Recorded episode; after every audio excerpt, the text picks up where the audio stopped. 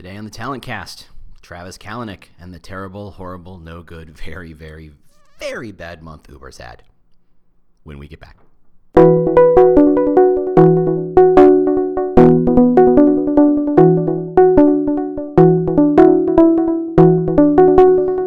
Howdy. Welcome to The Talent Cast, where we talk about the new world of talent acquisition and recruitment marketing. I, am always, am your host, James Ellis. Uh, I was bitten by a radioactive recruiter once and discovered I had strange new powers, and thus we are here. This podcast is not sponsored or supported by anyone whatsoever. We've instituted a 100% no pitching rule. We're here to learn, teach, and discuss so we can all become better recruitment marketing thinkers. I'm not here to sell you anything. If you like this podcast, and I really hope you do, uh, tell the world on LinkedIn and Twitter and any other place you're professionally social. I'm pretty sure your friends don't care. Uh, you can always review us on iTunes or Google Play. We really appreciate that. Uh, as always, if you have comments, questions, topic suggestions, if you would like me to discuss uh, your particular problem, if you know someone I should interview, reach out to me on the Twitter. It's The War for Talent. That's right, The War for Talent. Or just go to our website. We're at thetalentcast.com. Thetalentcast.com. Otherwise, here we go. Hope you enjoy.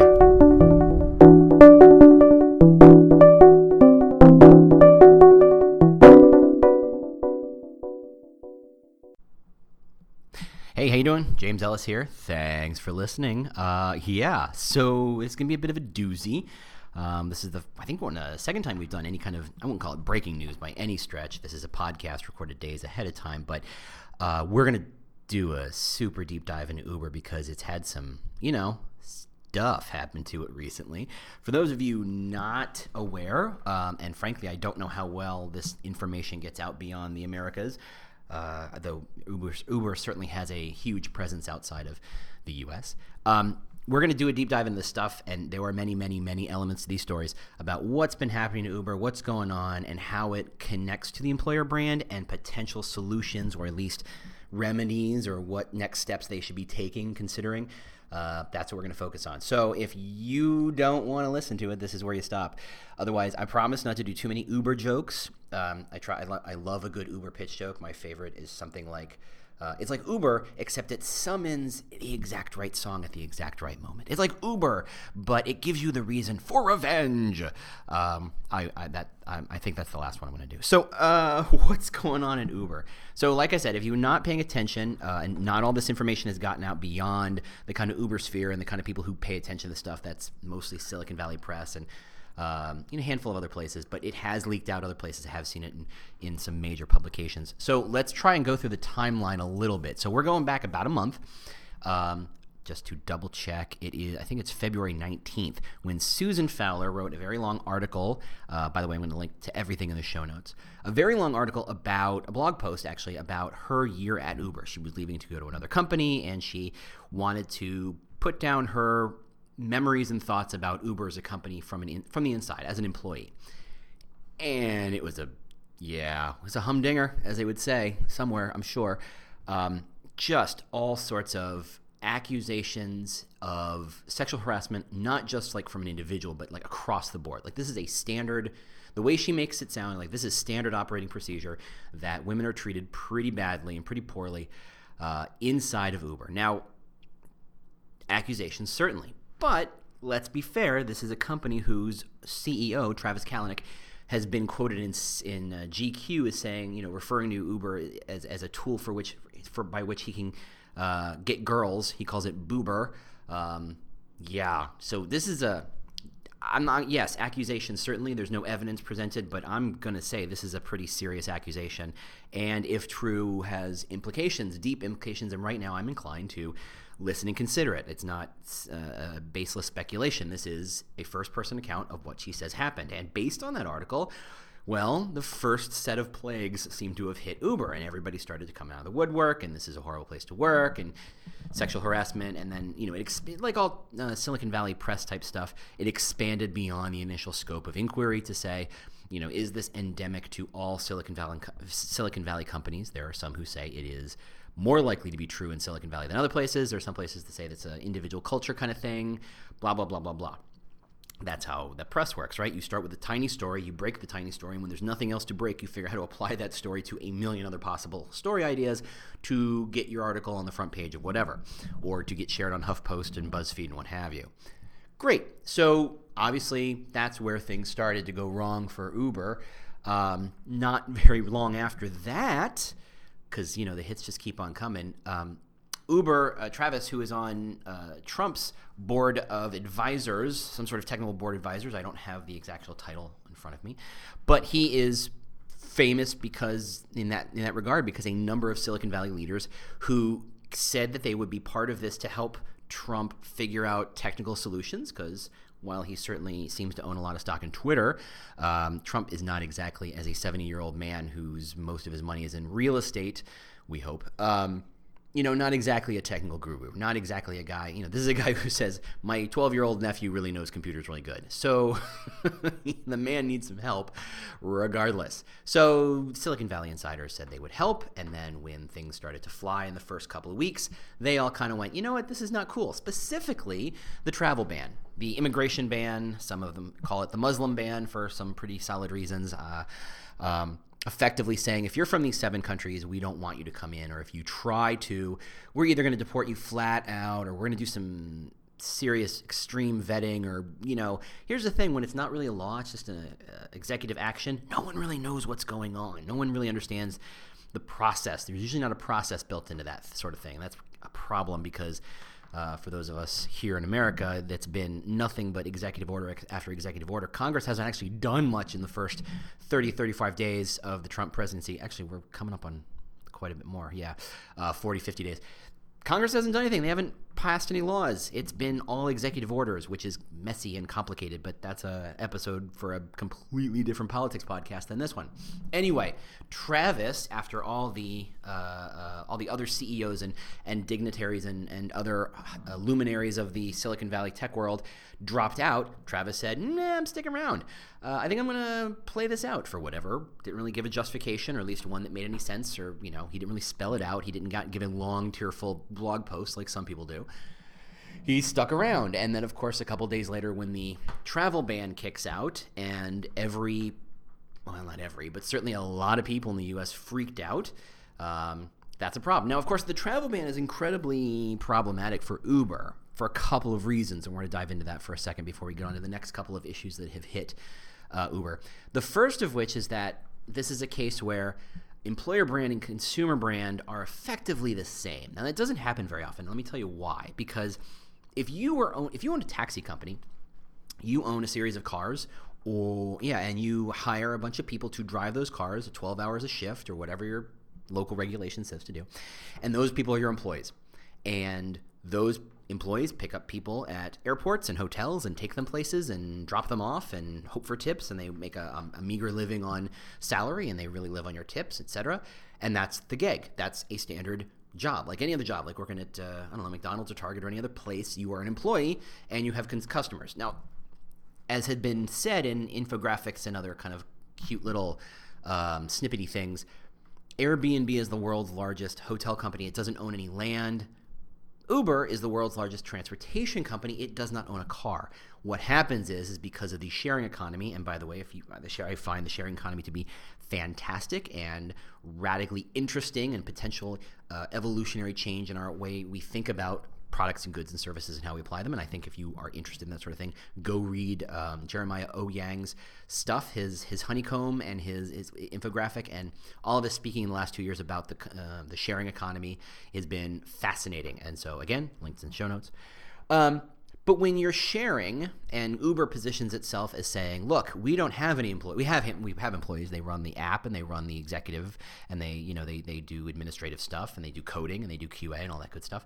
But those drivers who pick you up at the airport or take you to the airport or do whatever you do and take you from one club to home so you don't you know drive drunk those people aren't actually employees of ours they are contractors they are in fact they're barely even contractors at all uber's legal stance for a long time, and this is complicated from HR people like us, um, is that those people have no connection to Uber other than they signed up for a service. That Uber's job is much like a matchmaking service. Um, you know, when if you're a, a, a, dude and you sign up for match, you don't expect that the dudette or other dude you hook up with is a match employee. They're not at all match employees. They're just other people looking to make matches.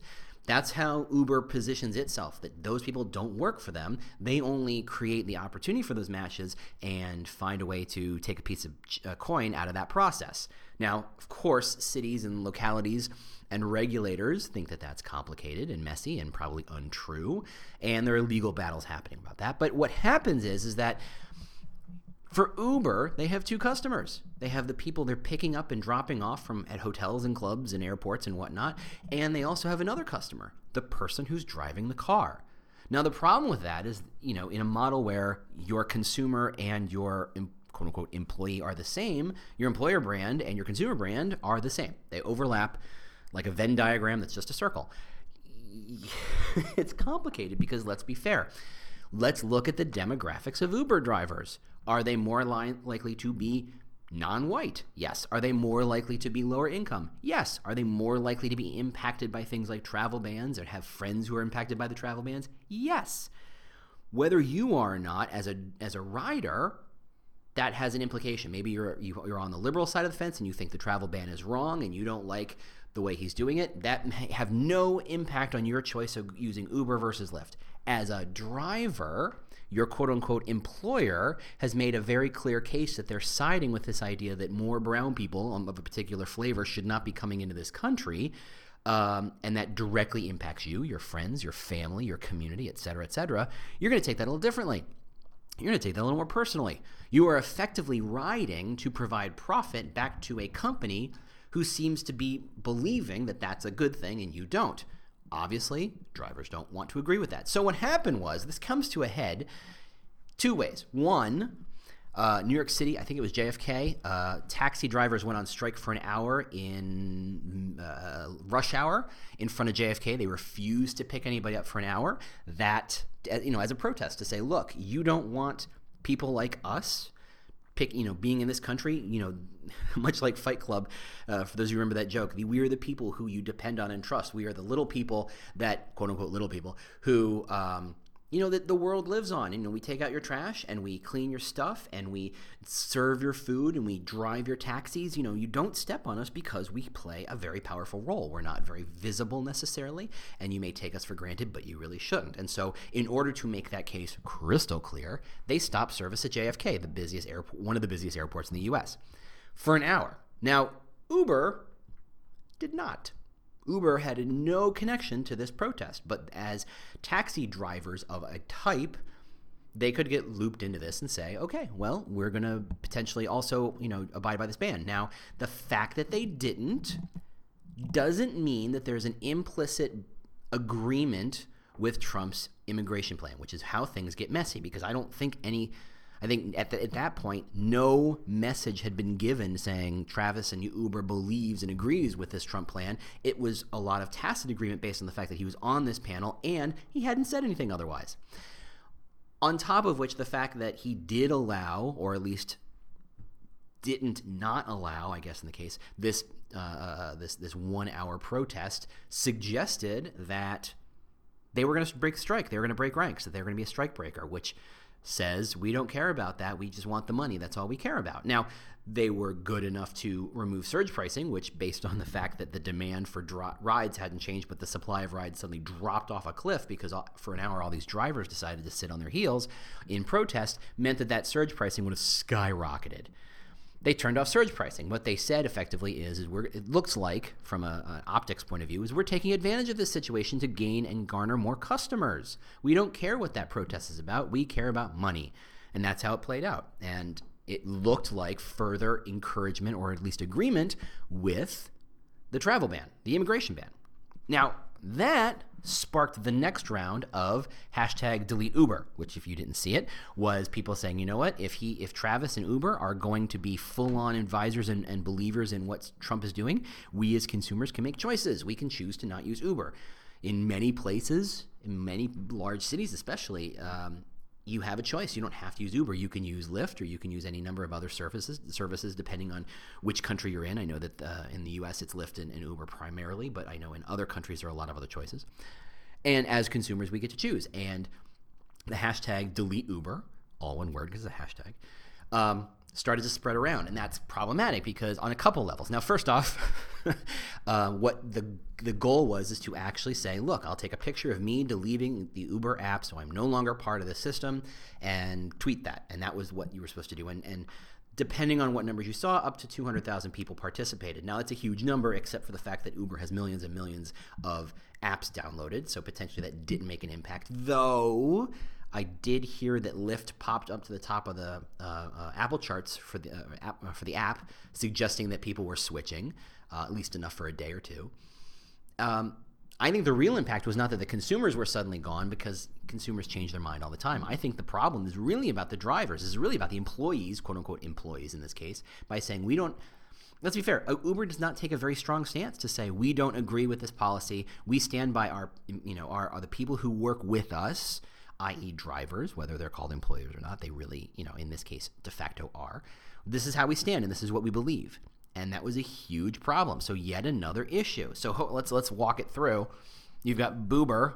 You've got a history of breaking rules to get regulations passed or to figure out how to exist within highly regulated spaces where they technically weren't allowed to do. Places like Austin, and I know that there's a couple cities in the northeast, uh, northwest rather, um, you know, denied Uber, but Uber has found ways of trying to skirt the laws and skirt the regulation. Then you've got the implicit agreement at the time of the travel ban, which led to the JFK spike surge issue, which led to delete Uber. So so far, rough month. no, this is not a place I want to own stock in, just based on the last month. It gets better. So then a video gets released of our friend Travis. And I say it like he's, like he's my best friend and I can use his first name. That's not the case. And by the way, I own no stock in either Lyft or Uber. I have no position in this.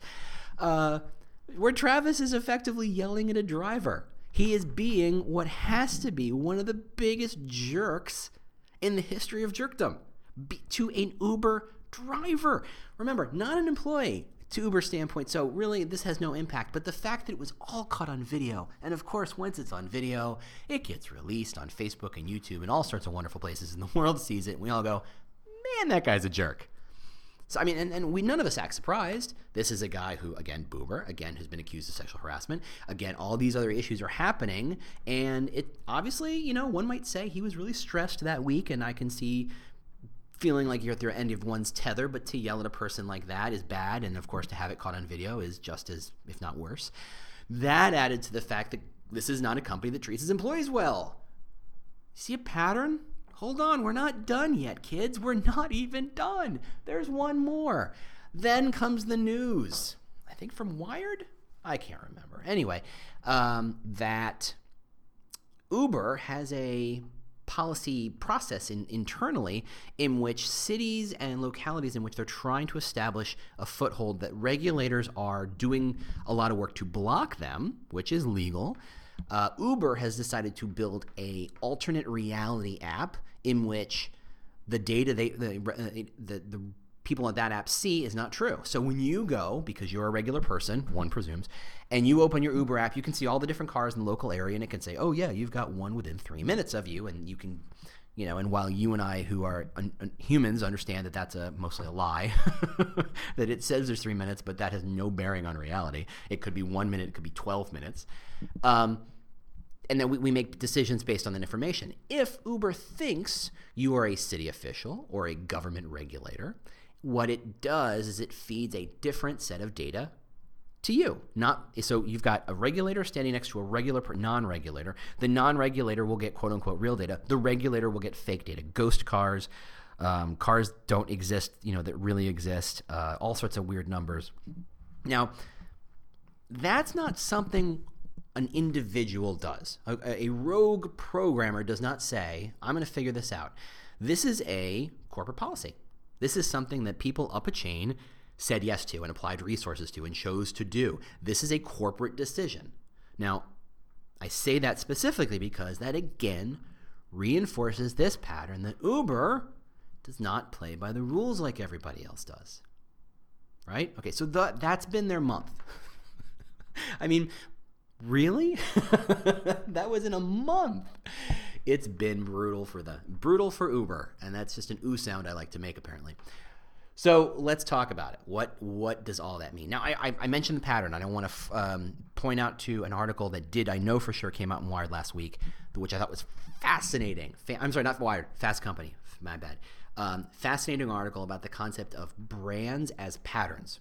Okay, so I'm going to dive into that for a minute before we come back and, and, apply it to Uber because I think it was a fascinating article. What was great about the article, it wasn't a radically different idea so much as it was as a explanation of an idea that I've felt but never been able to express. I've never been able to kind of put my finger on it. And literally, a sentence into this article, I went, "Well, yeah, obviously this is fantastic," and which is I love those articles, which is it expresses this thing we've felt but not been able to put our finger on. Right? I love those. Those love those ideas. Are a number of books like that. You're like, "Oh God, that explains so much." Yes, of course that makes sense. But it's this idea that we've talked about brand as, you know, we use the Jeff Bezos rule of a brand is what people say about you when you're not in the room, and an employer brand is a, what uh, is what people say about you when they're not on the clock. Um, yes, all that's true. And there's another way of thinking about it. A brand is a persistent pattern. So I go back. I go to Uber. Uh, I'm sorry. I go to Apple. So Apple, whether you like them or hate them, whatever, Apple has this brand perception that they are all about really cutting edge design, slick, bulletproof, glossy, considered a million different ways, so well considered you can't believe it. Glorious design. The first iPhone, iPods, iPads, the whole the MacBook. Now, regardless of how you feel about the little strip on the iBook right or the the MacBook right now, that you know, blah blah blah blah, whatever. Generally, just unbelievably cool designs because they make the hardware and software and they get to make choices and they have opportunities that no one else could. The Mac Air, for example, glorious when it first came out. The guy pulls it out of an envelope at a time when most laptops were about an inch wide and heavy as a brick. Just insane. That is the brand perception for a lot of people. Now, what if Apple decided today to roll out a laptop that looked like a Dell from 2005? A big old brick, a big old block, a slab of gray plastic and silicon. That would not fly. It would not make sense because Apple has a brand pattern of releasing only really well designed, from a visual standpoint, products. Whether you like them, whether you like using them, whether you think the user experience and user interface makes sense, that's not what we're talking about. The hardware, the look and the feel, the, the, the, the, the tactile sense of touching it, the fact that it's all smooth, the way the buttons are done, all that stuff is their brand pattern. It's their brand. Whether they're selling hardware, software, the expectation is this is well designed, which is why when Apple does drop an uh, you know an egg, you know you look at the for the longest time my favorite thing I hated about Apple was and this is quibbly and nitpicky and meaningless, but here we go. You're listening, so there you go. Suck it up. Um, is the notepad on the iPhone had the world's worst font. It was some sort of brush pen, uh, mark Sharpie pen script that was like, what am I, 12? I need to take notes. I need to take a quick note. I need to be able to read it. Can you just use Helvetica? Can you just use a system font that makes any kind of sense? This kind of sense that, oh, it's on yellow lined paper. So it's like I'm writing a note. Get it? Get it? This this anthropomorphic bull I hated that because it looks so kind of like, oh, we need some sort of notes app. Quick, cobble one together. You, junior intern designer, you design one quick. Well, everything else is supposed to look physical, so I'm gonna make a yellow notepad. I'm gonna use a brush Sharpie font. Good. Next, knocked it out. Just atrocious design, and it stuck out like a sore thumb for people who used it. That's a brand. A brand is that perpetual pattern of what you see. Apply it to a car company you like. Why do you like that car company? Do they that company keep doing those things? You know you look at the classic example of the volvo being the safe car. Every time they talk about volvo they talk about safe cars. They talk about their safety record. They talk about how safe they are. Hey guess what? It's a brand pattern. They're reinforcing this pattern. It's not about doing something once. It's about doing something over and over and over again until the world seems to get a sense of well that's who they are. That's what a brand is. It's a perception. It's a it's a it's an understanding shared though individual of what this company stands for, right? Um, you know, you can take that a million different ways. Take any brand that you think is strong Harley Davidson, Microsoft, Google, um, Ford, I don't care, Boeing, it doesn't matter. What do they stand for? What do they produce again and again and again? Whether it's the physical good, the service they provide, the support around it, what is it? Remember, let's go back to Apple. Apple was the one who released the Genius Bar. Before there was the Genius Bar, i.e., the physical place you could go to hand your laptop to a, to somebody and say it broken, I need it better. Where did you go to get your your laptop fixed? You there was no Microsoft Bar, there was no Dell Bar, there was no place. You bought a Dell or a Compaq or an IBM or a Lenovo laptop, and it had Microsoft's operating systems, it had Adobe software, and maybe somebody else's software. When something doesn't work, whose fault did it? And they all point at each other. Dell would point at Microsoft, who pointed at Adobe, who pointed at Dell. And your best bet was, you're on your own, kid. And uh, Apple said, we're going to provide well designed service. That is a brand, a brand committed to itself to say, we know who we are, we know what we're all about, we're going to keep doing exactly that. Got it? Employer brand is no different. Go back to probably the most powerful employee brand, or at least the first big employee brand, SAS, for those of you who remember our episode about employer brand.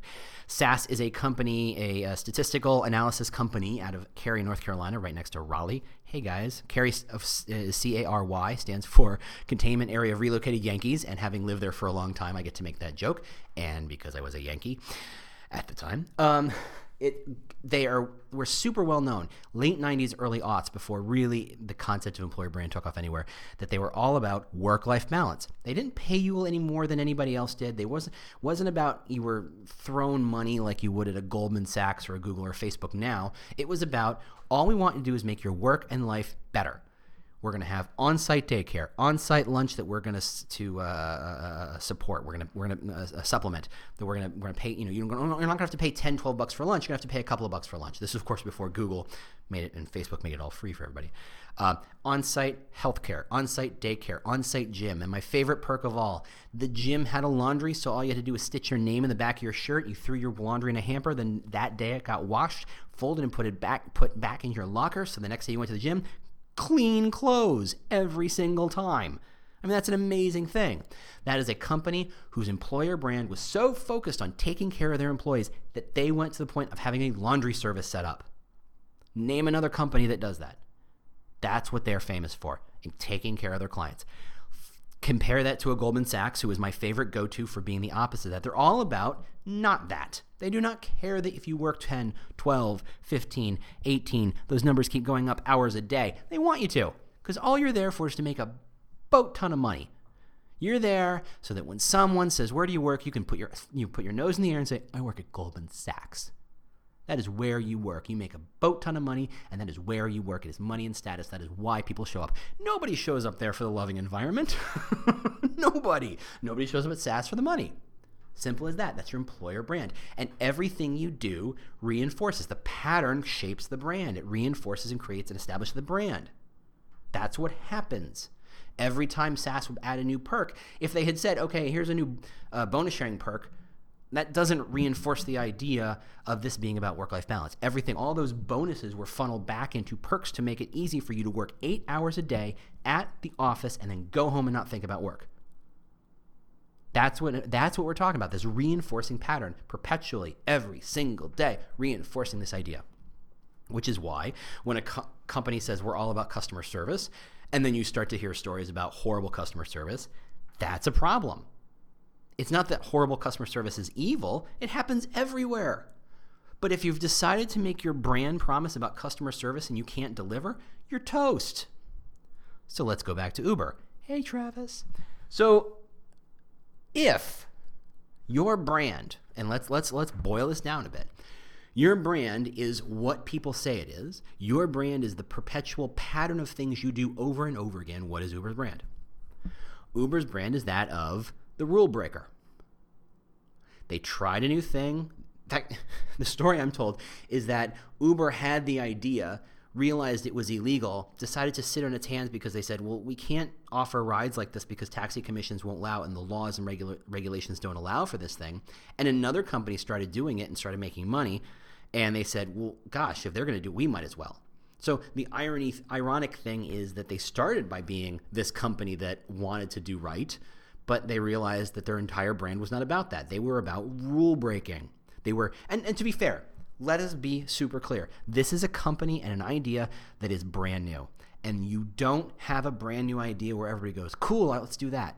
Let's go back to the iPhone. When the iPhone first came out, everybody, I mean, like most, almost everybody looked at it and went, there's no way that's going to survive. It's way too expensive. Yeah, sure, it can surf the internet really slowly, but but it's got no buttons, and it's how does it, how did it, how, either, there's no typing, and there's, the keyboard is, is not physical, and you can't touch it, and it only, you can only get on one carrier. Are you kidding? This is a horrible, horrible idea. Flash forward.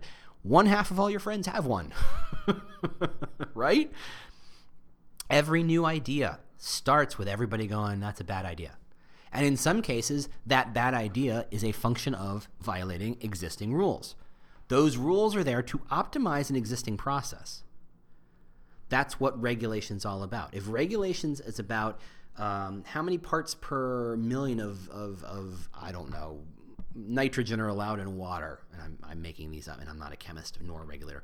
It's about making sure that not too much nitrogen is getting to the water supply and not too much nitrogen getting to you. Now, nitrogen is not really harmful in any kind of dosages, but what happens when it turns out that you have there's a new product that takes nitrogen out of the water? Suddenly, the regulation that says you not, may not allow more than X number of nitrogen particles into the water uh, is a rule is optimized optimized around the idea that that's the that's as much as you can do for the water. So you have to protect the sources that run into it. If technology comes around, an idea comes around that shifts that around, you have to change the regulations. Who is who's the regulations written by and enforced by? The government. Not well known for being, you know, agile, fast changing. And I have I have a lot of work in poli sci, so I know this. Government, you have to understand, is designed specifically. I mean, literally, intentionally to be slow to be hard to change. The goal of government, electoral colleges, the two different houses of representatives and senators, the three branches of government is there to make it very hard for any new idea to stick because what the founding fathers wanted is that you really had to think about it. You really had to run all these hurdles. You can't just have a flash in the pan idea and suddenly enact it. That's, you know, you might have a bad idea. Right? So the goal of government is to be slow and the goal of Silicon Valley and, and, and, these new ideas is to be fast. And you can see where these problems happen. So, thus, Uber is in a position where if it wants to start this brand new idea, which again, going back to the collaborative economy, is on the whole, done properly, a huge advantage. Having Uber has made my personal life better. It has given other people opportunities to have part time jobs that they would not have normally had. I think it's fundamentally better. It has allowed me to not own a car. Now, Ford might take exception and Toyota might take exception, but we're not going to talk about that right now. I think having Uber as a service, as an idea, is fundamentally good. The fact that there are regulations in front of it that keep it from being widely applied, you know, across the board makes things complicated. So, thus, if you're going to invest in Uber, if you're going to say, you know what, this is the goal we're going to do, whether you're the CEO or an investor or somebody in the in the company, if you get behind Uber, part of what you're getting behind is the idea of having to break the rules. You exist to break the rules. You exist to break the idea of what was and to start with something new. Now, in all tech companies, in all new companies, starting with a new idea, that's always the case. In Uber, it's just crystal clear because they're the the, the some tonnage of regulations, especially regional and local ones, make it clear that they're breaking rules. So if they started, their seed and their core of who they are is to break rules. To not give the standard interview, to not say the normal things you're supposed to, boober, to not do the things everybody else is doing, to, you know, uh, well, I think the search, the sexual harassment one doesn't really apply, but the to not choose to when everybody gets out of the Trump Council, they choose not to. When everybody else is boycotting the travel ban in New York, they choose not to. When everybody else is uh, trying to abide by regulations, they're pr- pr- producing entire policies and programs designed to obfuscate and skate those regulations. They are rule breakers. That is the pattern of who they are. Not evil, rule breakers. The outlaw, right? The rebel. This is who they are. If you want to go back to uh, uh, archetypes, they're the rebel. That's their employer brand. They do not hire people who play by the rules. They hire people who break rules. Now, sometimes that leads to horrible, horrible, horrible things like sexual harassment.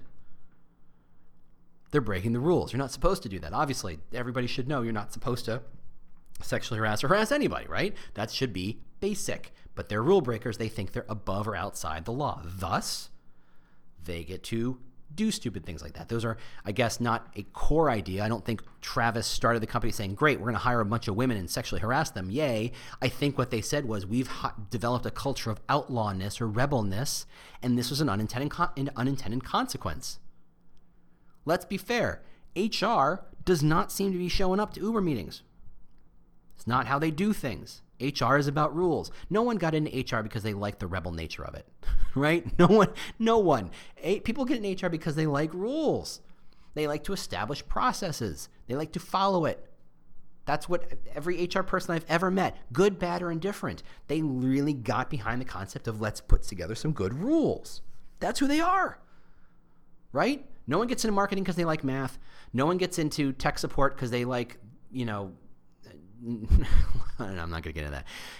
HR is about rules. So, thus, you can see a problem. Now, here's the problem. Now that you've established that culture, you've established that brand, that employer brand of we are rebels, the problem is, is what got you here isn't going to get you there.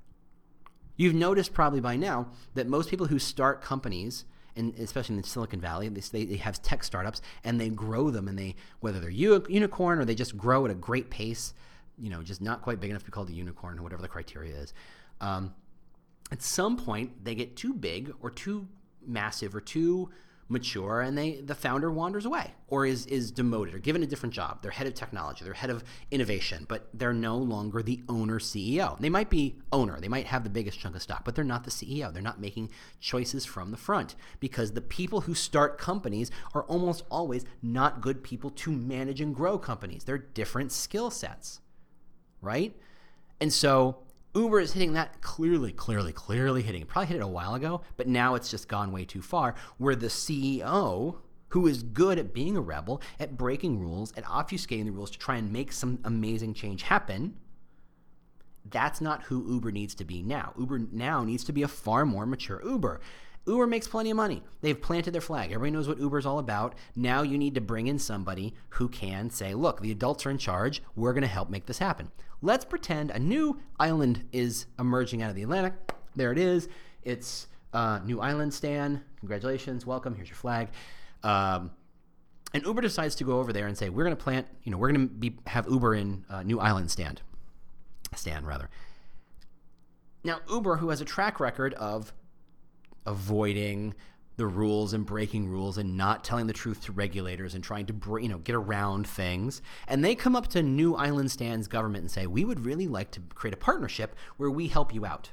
Now because they have a brand perception of breaking rules should the government regulatory regulators of new island stand believe the promises? Probably not. They have a history of lying to government regulators. That's the culture and what has to happen right now, I think, on a certain level, is that leadership has to change so we can so that Uber can say, look, yes, that was the past. We have to grow and mature and no longer be the outlaw at the level of obfuscation and illegalness and all that other good stuff, but to say, look, we're trying to grow and help everybody grow, and this is the direction we're going to grow. And change that employer brand.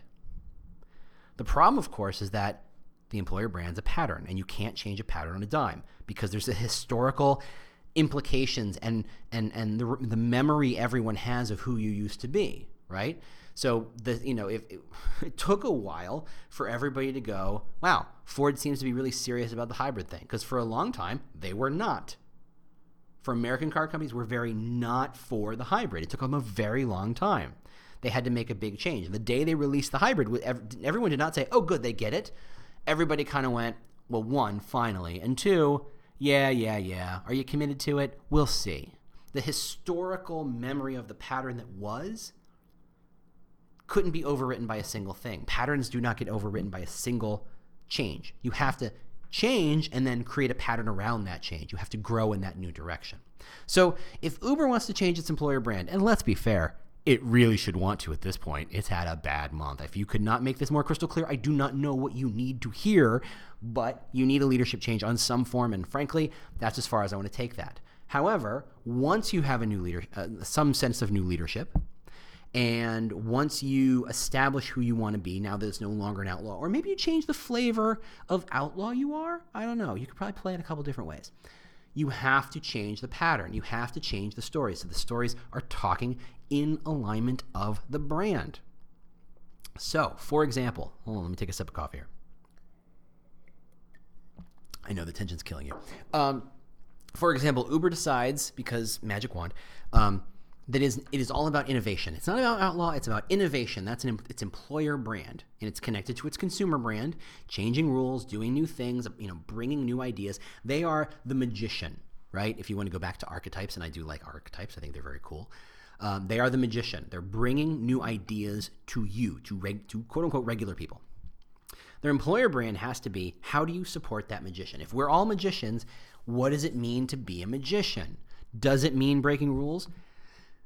Sometimes, but in a carefully considered way, about being smart enough to know that those changes and rule breaking have implications. So, if you think back to like Fantasia, you got Mickey Mouse, who you got the, the, the, the, Merlin wizard who knows how to do things and he has the magic and he makes changes and he goes to sleep and he hands and, and, and lets Mickey Mouse pick up the wand and do things. Mickey is not a good magician. Mickey made you know, he's trying to mop something up and he makes a million brooms and they're carrying water and suddenly he floods the whole building. That is unintention, unintended consequences based on the fact that he's not a very good magician. He's not a magician. He's a uh, an intern. He's a, an apprentice and not even a good one. The magician would know if I make that choice to animate that broom to carry the water, I got to be careful that this other thing doesn't happen. That is what it means to be a magician, is to understand how all the rules interconnect so that I can choose judiciously when it makes sense to break them. Otherwise, I'm really here focused not to break rules for rule breaking's sake, which right now, let's be fair, Uber feels like almost it's getting to that point. It's about breaking rules occasionally, but only when necessary, to create innovation. That could be a potential new brand. That could be a potential new direction. I'm not saying that's where they are or where they're going, but that is a direction. How do you then take that wonderful idea and activate it and turn it into something real? Okay, now, as we've said before, making posters and sticking them on the on the office walls about we're magicians means exactly squat. It's a dumb idea, and I and I used to have a company that did that. That one day I walked into work and they had these posters and placards up, you know, about leadership, and I went, "Oh no, this is oh no, you don't get it. You think by chanting these ideas we believe these ideas? That's silly."